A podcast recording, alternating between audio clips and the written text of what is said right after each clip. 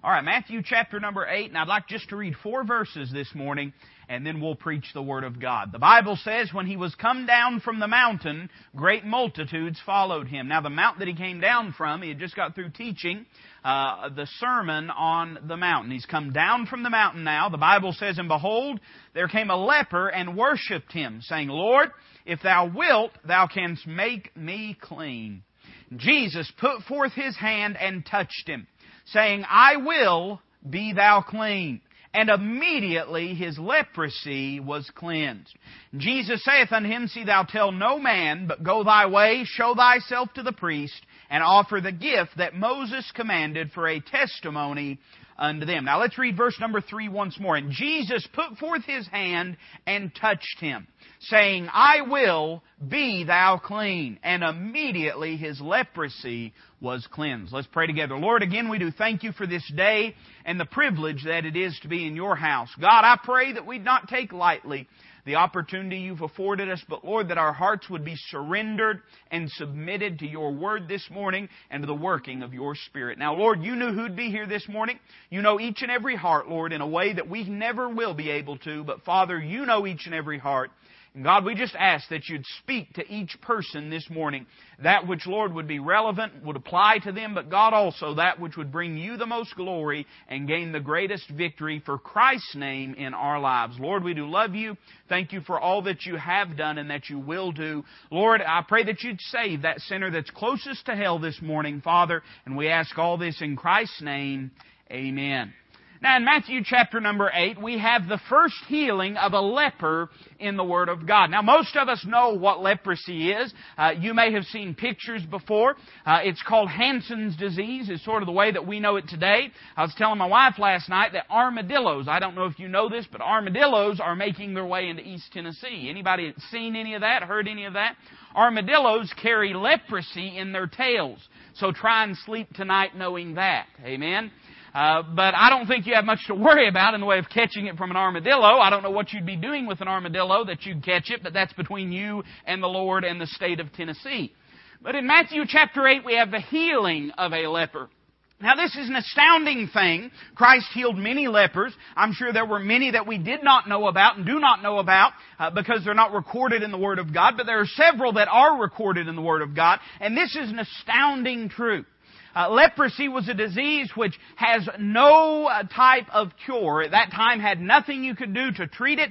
They simply would just have to look at them, watch them, see if the leprosy was progressing. It'd get to a point they'd send them off into leper colonies. They were traveling down the road and they saw someone coming towards them. They were under law required to cry out, unclean, unclean, and to try to shield themselves from infecting that other person. It was highly contagious and it was terminal. And so this man comes the Lord Jesus Christ. Now remember the context. He's just finished the Sermon on the Mount.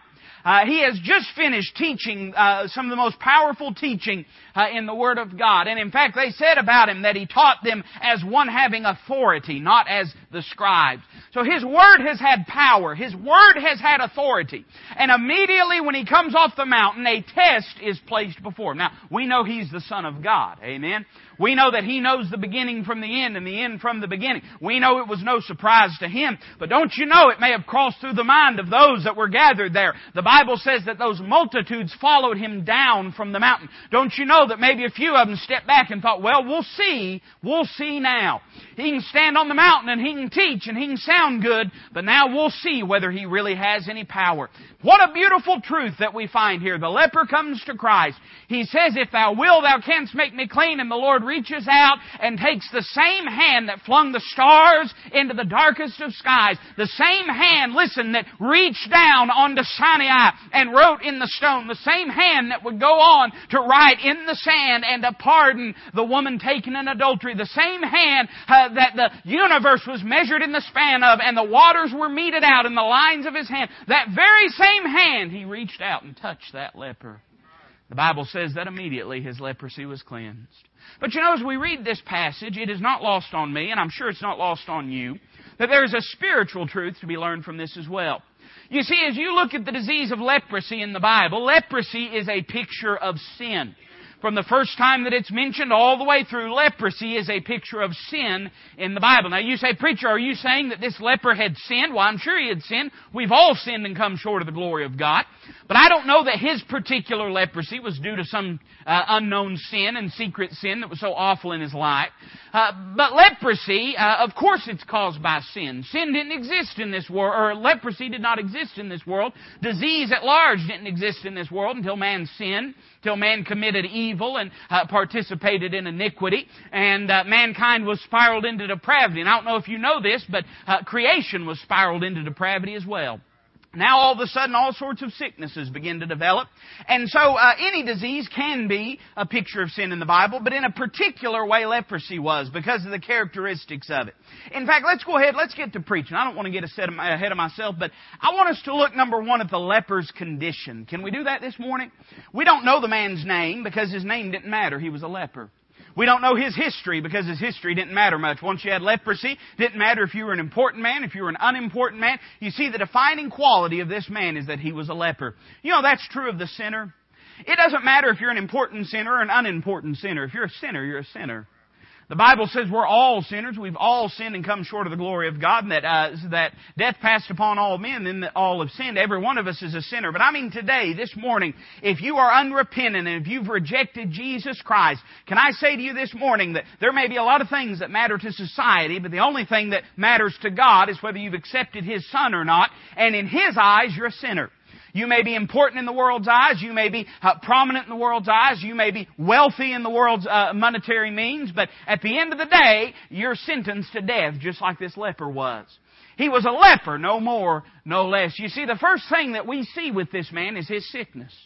His sickness uh, outshadowed and eclipsed everything else in his life. And it's the same way for a sinner. I'd say, first off, this was a terrible disease. There's a lot of bad diseases out there. And when you're a pastor, you run across a lot of bad diseases. You know, I mean, you're in hospitals all the time. Uh, you know a lot of people. You have a lot of people say, come pray for my loved one. Come talk to my uh, brother or my sister or my child or my father or grandparent. And you run across a lot of awful diseases. But let me say that in walking the halls of the hospitals of Knoxville, Tennessee and of other places, I've never come across a disease as awful as leprosy was. Can I read what one commentator said about it as he summed up and described what leprosy was like. He said this, no disease with which the human family has been afflicted has been more dreadful than that which is often mentioned in the Bible as leprosy. It first exhibits itself on the surface of the skin. The appearance is not always the same, but it commonly resembles the spot made by the puncture of a pin or the pustules of a ringworm. These spots, though few at first, gradually spread until they cover the whole body. But though the appearance of the disease is at first in the skin, yet it is deeply seated in the bones and marrow and joints of the body. We have reason to suppose that in children it is concealed in the system for a number of years until they arrive at the age of puberty, and in adults for three or four years until at last it gives fearful indications on the skin of its person, uh, of its having gained a well-rooted and permanent existence. A leprous person may live 20 or 30 or even 50 years if he received the disease at his birth, but they will be years of indescribable misery. The bones and marrow are pervaded with the disease. The malady advances from one stage to another with slow and certain ruin. Life still lingers amid the desolation. The joints and hands and feet lose their power and the body collapses or falls together in a form hideous and awful. There's a form of the disease in which it commences at the extremities. The joints separate, the fingers, toes, and other members one by one fall off, and the malady thus gradually approaches the seat of life. The wretched victim is thus doomed to see himself dying piecemeal, assured that no human power can arrest for a moment the silent and steady march of this foe to the seat of life. They literally would decay and fall to pieces. Such was the condition of this man. What a terrible disease. But can I say that there's a far more terrible disease? Though it be not physical, it's a spiritual disease, and it's the disease of sin. It's just as terrible, and just like leprosy, by the time you saw it, it had already eaten a person alive. You know that's true of sin. Sin in the life of a lost person, but also sin in the life of a believer.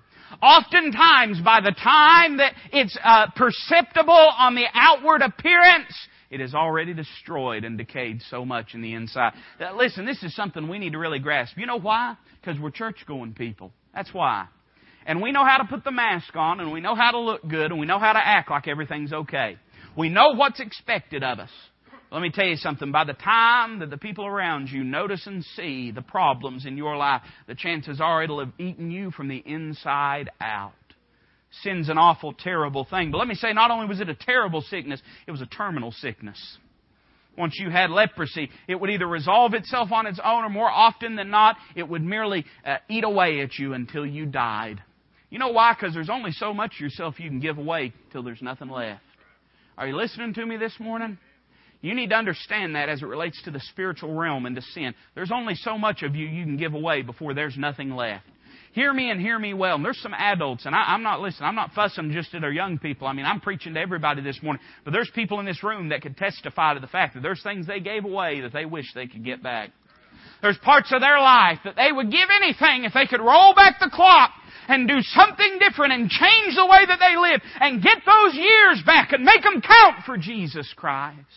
One of the great tragedies, you've heard it before, but is that youth is wasted on the young. You ever heard that before? Let me tell you something. One of the anything you've got an abundance of, you don't appreciate. We're all that way. Amen. I, I don't. I don't think much about being fat, and that's because I've got so much of it. Amen. If I starved to death, I might appreciate those few extra pounds. It ain't the few extra pounds. It's the it's the you know sixty or so on top of those that make me upset. But anything we've got an abundance of, we don't appreciate. You know, the great tragedy is is young people in general. And this this can even be said of me. I mean, I'm I'm it's slowly passing away, but but I'm I, I'm still a younger man. I may not be young, but I'm younger. But as a younger person, we think we've got an abundance of time. We don't value it. We don't appreciate it. Let me tell you something. You get where a lot of these people are that are in this room, and they've got more of the road behind them than they've got in front of them, and time means something. Time means something. There's only so much of yourself you can give away. There's people in this room, they wish they could unsee things that they can never unsee. Wish they could unhear some things they can never unhear. Unexperience some things that they never unexperience. And you know what one of the great things that we need to do is? You know one of the responsibilities I think we have when we're a trophy of grace is making sure that we warn people to not throw away their life and to throw away their time. Because that time is running short. See, no matter what, eventually death would catch up with this leper. It was a terminal sickness. But then notice not only his sickness, notice his status. Now, this is interesting to me. I, will be honest with you. I had to do a little bit of study on leprosy, and the Bible says a lot about it. If you go to the book of Leviticus, you'll see a lot of things about leprosy and how they were to identify leprosy and how they were to address it and deal with it, things of that sort. But this is something I found interesting. Now, in Luke's account of this gospel story, he says this in Luke chapter 5, verse 12. He calls this man full of leprosy. Full of leprosy. This man did, did not just have a slight case of it. He did not just have one or two leprous spots on him, but he was full of leprosy. Head to toe, he was covered in leprosy. And you know what the Bible says that a priest was to do if that was the case? Listen to what it says in Leviticus 13, 13. It says, Then the priest shall consider, and behold, if the leprosy have covered all his flesh, he shall pronounce him clean that hath the plague. It is all turned white, he is clean. That's interesting, isn't it? And that's strange. The Bible says that if he was full of leprosy, if it was all over him, head to toe, then the priest could pronounce him clean. If you want a medical reason, I can give you one. Typically, when it talks about it turning white, it means it had scabbed over. And there was probably no great risk of anyone being in proximity and catching it because the disease had scabbed over. But you know, the truth that I find is this. The leper that came to the Lord for healing had already been declared clean in the priest's eyes. Stop and think about that for a moment. He had already been declared clean in the priest's eyes. He could go anywhere he wanted to go. He wasn't living in a leper's colony any longer. He could go, it was said that if a leper was to enter into Jerusalem while they were unclean, that they were to be beaten to death. But they could go into some of the walled cities, and as long as they didn't interact with anyone, they were to be left alone. But there were certain restrictions that were placed on lepers when they were unclean. But this man, no doubt, had been pronounced clean by the priest. He could go where he pleased. He could see his family. He could see his friends. In society's eyes, he's treated as though there's nothing wrong. You know why? Because the way they figured is, as long as his leprosy don't affect nobody else, he can continue to live in it. Oh my. What a picture of sin. What a picture of sin. Hey, if it don't affect nobody, then you just go ahead and live in it. Nothing wrong with it. And society and religion will look at a lost sinner on his way to hell and say, as long as you don't bother anyone else, as long as you come and you drop your coins in the plate and you've got your name on somebody's membership roll and you show up on Christmas and Easter and you don't bother nobody, you're okay. Pronounced him clean. We see he was declared clean, but you know what the truth was? He was dying just the same. He could have had all the priests in the world declare him clean. He was still dying. You know, the, you know, the measure, the measure of the awfulness of sin is not just that it affects other people, but it's that at the end of the day, it sends the sinner to a devil's hell. Let me tell you something. You might be the most religious sinner to ever live. You might be the kind of man that when you walk through the streets, people call your name, people holler at you, people wave at you, people say, oh, look what a good man walks along through there. He takes care of his family. He earns a good living. He goes to church occasionally. He doesn't bother anyone. He's a good civilian. He's a good civil servant. Look at him going through there. But at the end of the day, if you're lost in your sins, then none of that matters. You're dying just the same. Just the same. We see his status, but we see his seeking. You know what he realized? You know when a sinner comes to know Christ? He realized it didn't matter what the priest said, something was wrong. It didn't matter what the priest said. Priest said he was clean. But he wasn't just looking to be pronounced clean, he was looking to be made clean. The priest could, could pronounce him clean.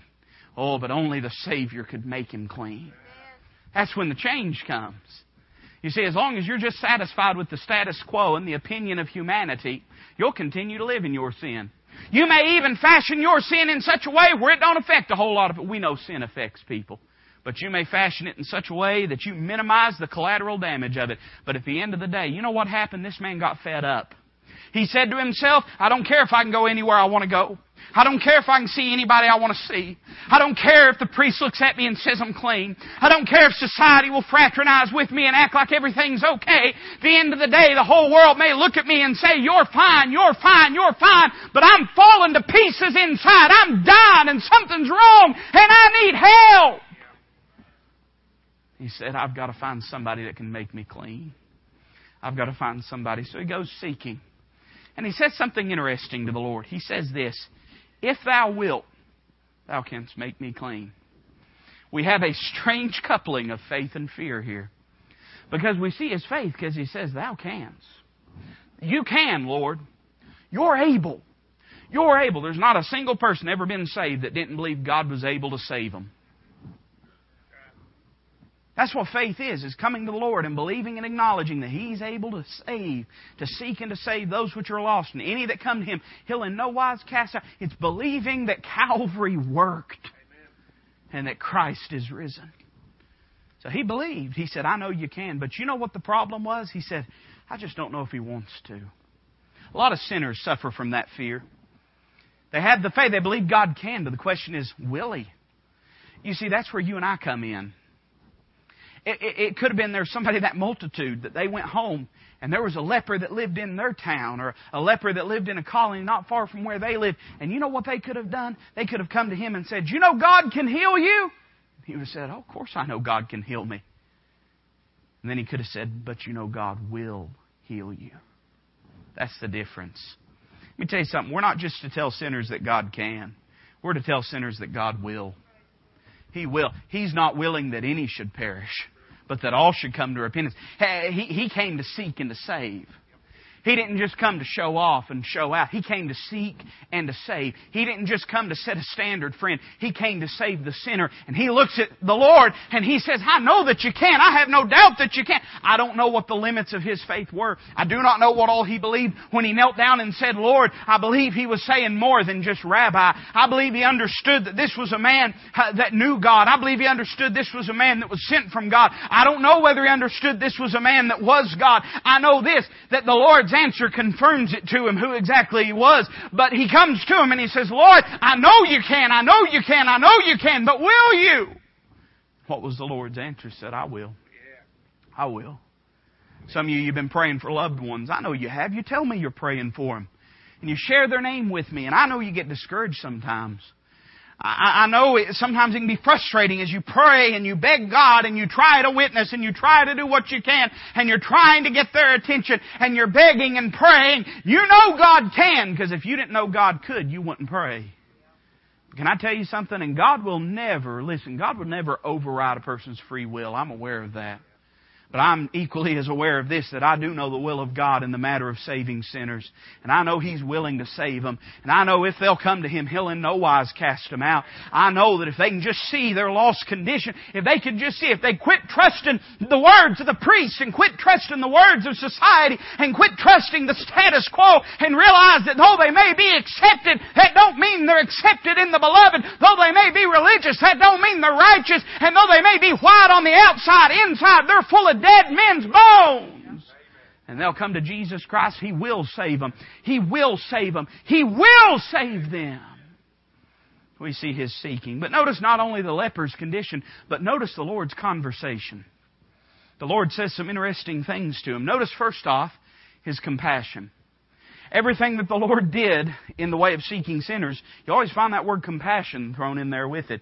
And this is no exception, although it's not in Matthew's account. In Mark's account, the Bible says this in verse uh, one uh, or verse forty-one of chapter one. It says, "And Jesus, moved with compassion, put forth his hand and touched him, and saith unto him, I will be thou clean."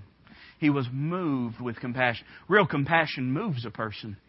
Real compassion spurs us to action. Listen, if, if, if you won't go witness to folks, you don't have compassion. You may have guilt, but you don't have compassion until it moves you, because real compassion moves a person. And he looks on this poor leper.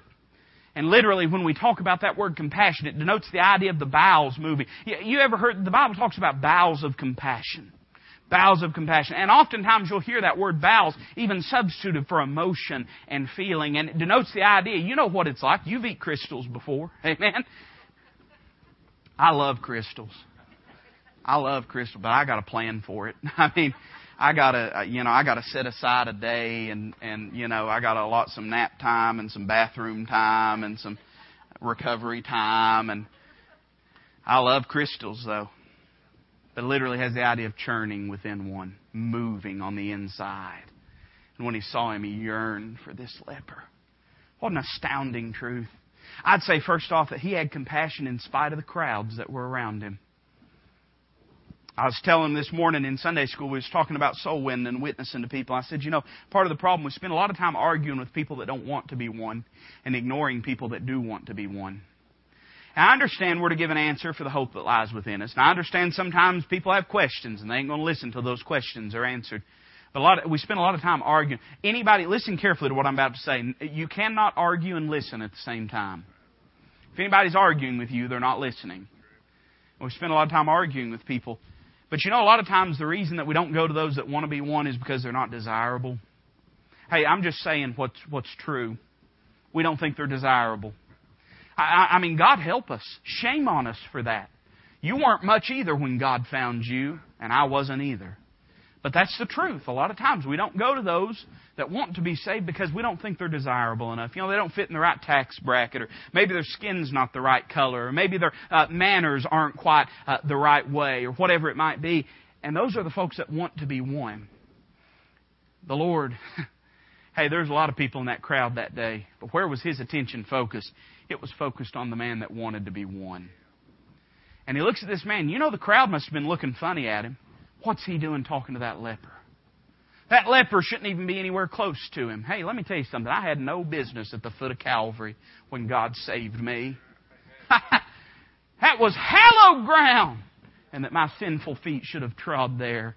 But the Son of God looked down upon me, and when he said, Father, forgive him, he was saying, Father, forgive him.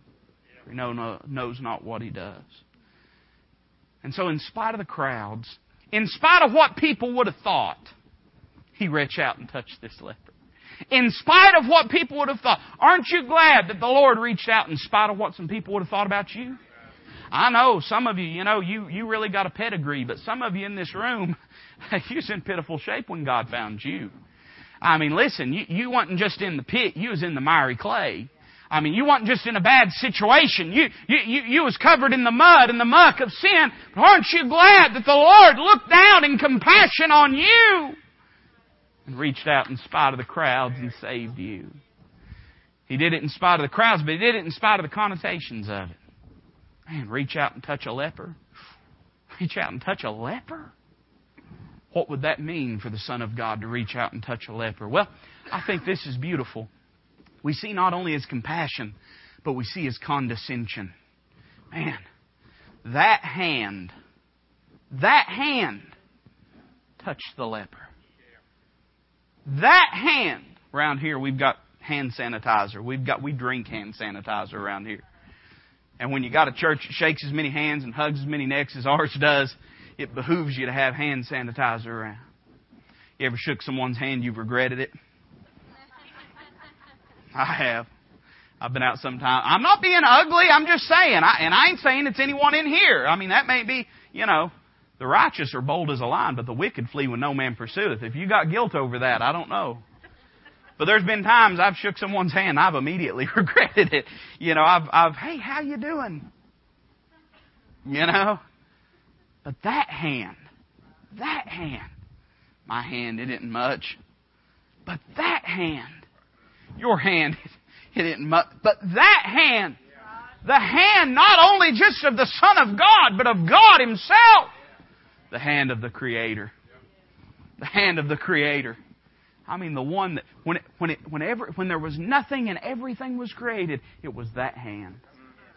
That hand reach out and touch the lepers. You know what that tells me? That tells me something in that act of condescension. It tells me something, number one, about his purity.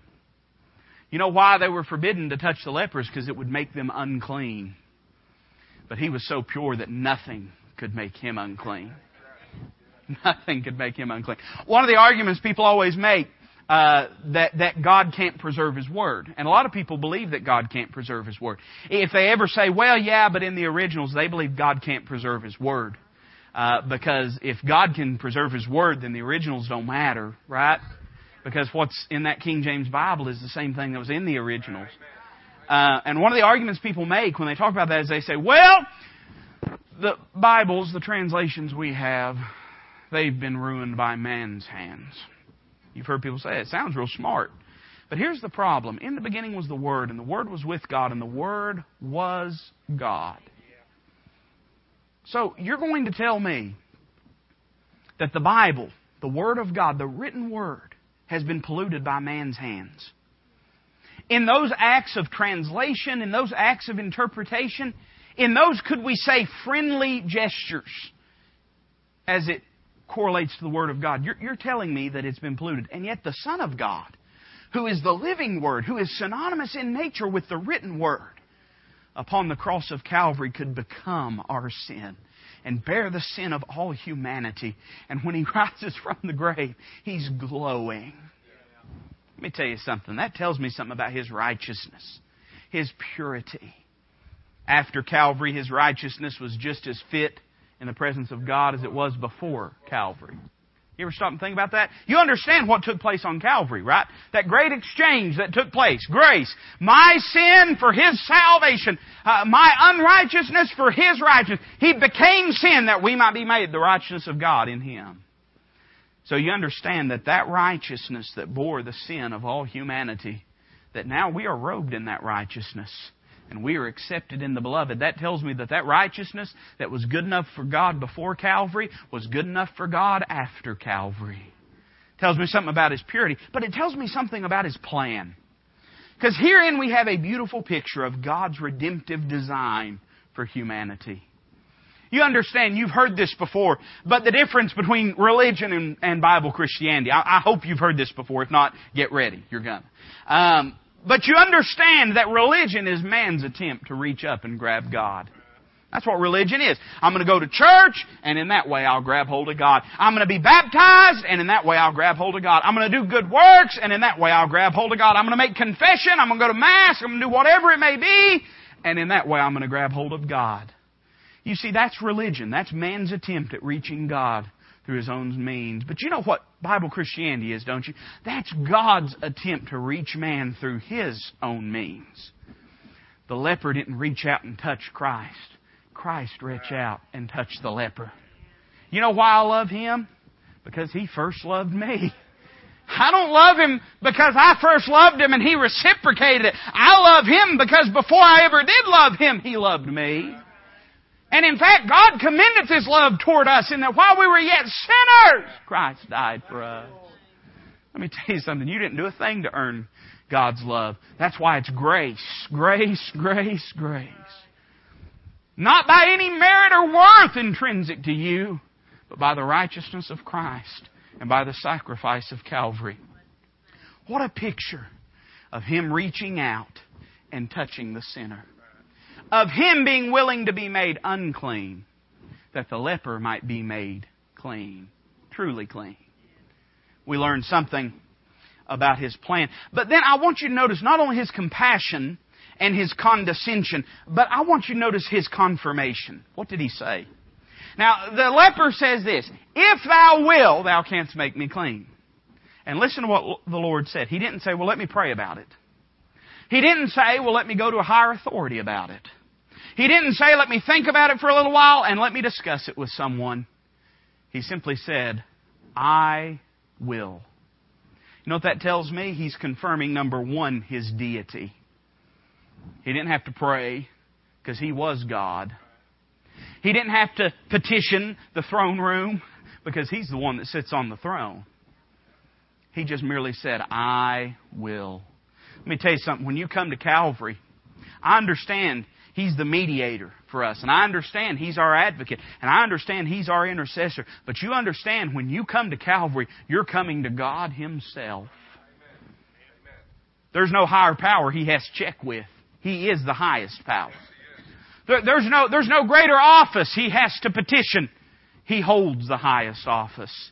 He's not just a prophet, not just a teacher, not just a good man, but He is God His very self tells me something about his deity, but it tells me something about his desire. And I've already preached it, so I'm not going to dwell on it. But he said, I will. I will. He could have said, I won't, and he would have still been God. In fact, if he had said, I won't, it would have still confirmed his deity. It would have still let that leper know that he wasn't just dealing with a prophet or a teacher, but he was dealing with God in the flesh. Why did he say, I will? Because he will. That's why. Because He wanted to. And because God still wants to, to this very day. We see the Lord's conversation, but finally, I want you to notice the leper's cleansing. And I'm just going to give you this and I'm going to be done. What happened? He reaches out his hand, he touches him, he says, I will be thou clean. And wouldn't you know it? He was cleansed immediately. We see that his cleansing, number one, was instant. It wasn't an installment plan. It wasn't a regimen. You, be, you ever been to the doctor and they gave you a regiment for? You've been, come on now, you, I've not lost you yet. It's only 1120. Stay with me. I, I know how many of you think I'm a liar because I say that and you go, that ain't, that ain't right. I don't think that's true. You've been to the doctor before and he's given you a regiment. Lord didn't give him a regiment. The Lord didn't put him on a, on a new diet. The Lord didn't give him a, a soy, green bean, wheat cleanse or something to drink. I see Megan, she's always drinking all these things that look like motor oil to me, but you know why? Because there was only one cleansing element that was needed. the power of the Word of God. And instantaneous. In that moment. Not an installment plan. Not a wait and see how it turns out. Not even listen, not even a wait and see what the priest says. In that moment, God saved him. Because that's how God does things. He did it in the moment. He saved him, and it was instant. Notice not only was it instant, but it was permanent. Permanent. Permanent. We never, never hear of this man having to come back to the Lord. We never hear him come back later, and you say, You think he would? I know I would. Let me tell you something, I, and this is the thing. For those uh, out there that believe that you can lose your salvation, you ought to be pretty upset about it. I've never seen anyone that believes they can lose their salvation that was upset about it. I've seen some people that thought they could lose their salvation, that you show them what the Word of God teaches, and you tell them that their salvation is not in their own works of righteousness, uh, but in the grace of God by faith and by His righteousness, and they get awful upset. But I've never seen a single, let me tell you something. If I believed I could lose my salvation, me and God, we wouldn't be on speaking terms.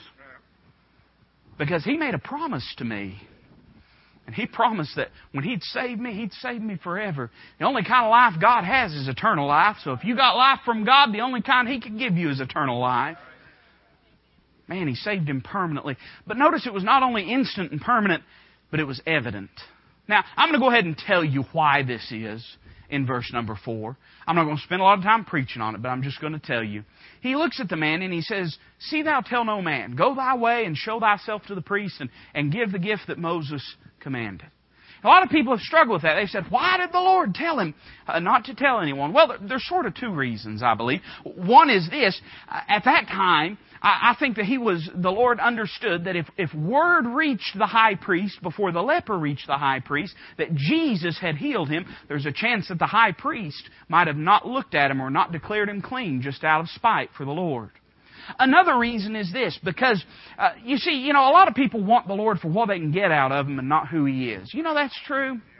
There's a lot of folks that they, I mean, they want, they want the Lord so He can get them out of debt or the Lord so He can fix their marriage, but they don't really want the Lord. They just want the things the Lord can do for them. And that was the case in Israel. And there were times when they came and they wanted to crown him king, but they didn't know who they were crowning. The Lord wasn't going to let them crown him if they didn't know who he was crowning. They wanted to crown a bunch of miracles. They wanted to crown some teaching. They wanted to crown liberty and freedom and independence from the Roman Empire, but they didn't want to crown the Messiah. We know that because later they nailed him to a cross. And so the Lord understood that as this was published abroad, it would hinder the work of the ministry that he was doing, according to what the book of Isaiah says, that their ears would be uh, fattened and that their hearts would be hardened. But you know, there's a greater truth here I think that we need to grasp, and that was this. He tells the, the man, he says, Go and show thyself to the priest. Show thyself. You know what that tells me? It tells me that in that moment, his entire life was changed in a way that was so evident that anyone could see it. Anyone. Anyone that looked at this man, if they had known him before, you can imagine what he might have looked like. I often think about Jonah. A lot of people don't think about it, but Jonah, after spending three days and three nights in the belly of a whale, you believe he did that, I hope. The Bible says he did that, so I, I believe he did that, and I hope you believe it too that when he came out, his skin would have probably been bleached from the gastric juices, and he would look uh, ghostly and ghoulish and white from head to toe. And in that same way, you can imagine how horrific this man must have looked. Because let me tell you something, sin, it doesn't just wreck on the inside, it also wrecks on the outside. You live in sin long enough, it'll put you in an early grave, and it'll make a wreck of you. You look at the lives of those that lived in sin for years, and their bodies are paying a toll for it. Man, you could imagine what this poor, wretched wreck of a human being must have looked like. But then in that moment, in that moment, I don't know how it happened. I can imagine as the scabs just fell from his body and new, fresh skin, like a new beginning, like a wiped, clean chalkboard. All of a sudden, everything is gone. The old is done away with. Behold, all things are become new.